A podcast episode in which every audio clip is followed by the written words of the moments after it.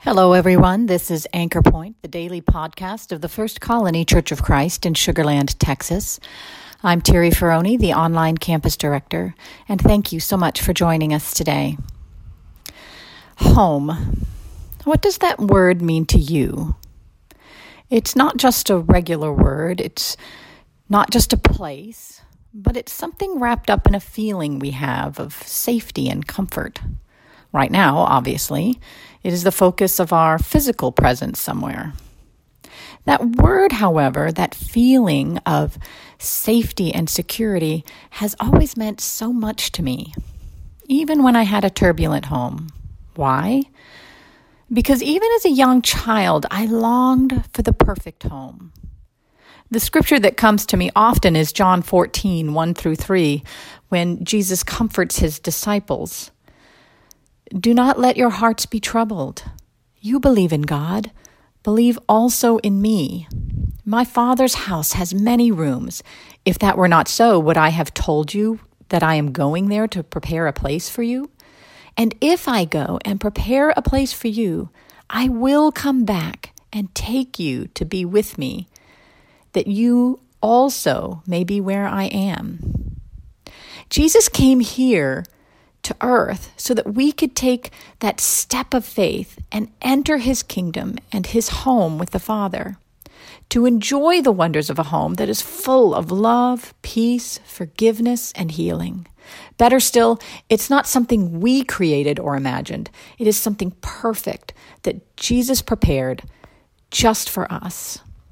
Our journey here on earth is to get home to Jesus. It's like being on vacation, right?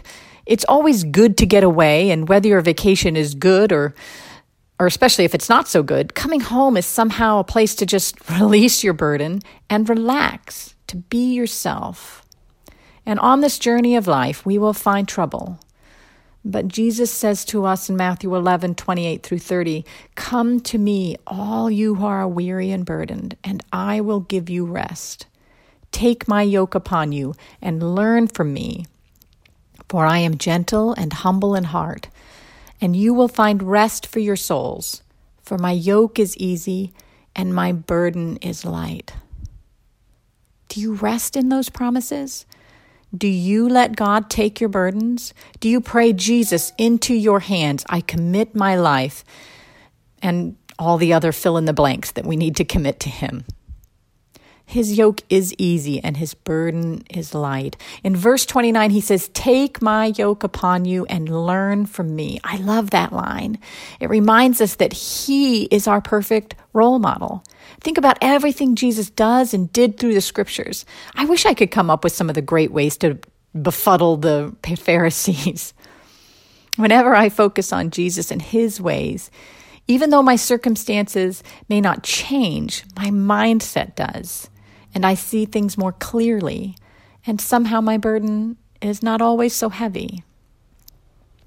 The hymn, "This World is Not My Home," keeps running through my head, and its opening line is, "This world is not my home, I'm just a passing through. If heaven's not my home, then Lord, what would I do? The angels beckon me from heaven's open door, and I can't feel at home in this world anymore." I often think, what would I do without Jesus as my rock, my foundation, and my cornerstone? Such comfort comes from knowing that he is in charge. He is preparing a place just for me, my permanent home.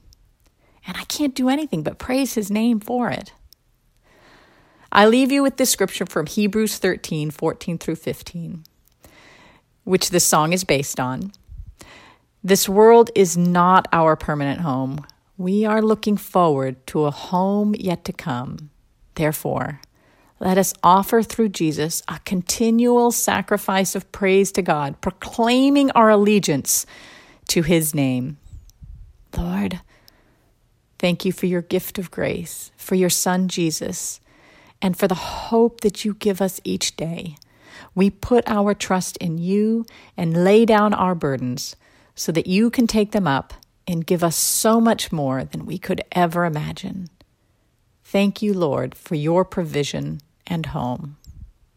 Amen. Thank you again for listening today, and remember to watch us online each Sunday at 8:30 a.m. and 11 a.m. and catch our midweek service at 6 p.m. Wednesdays. Please be sure to subscribe and share.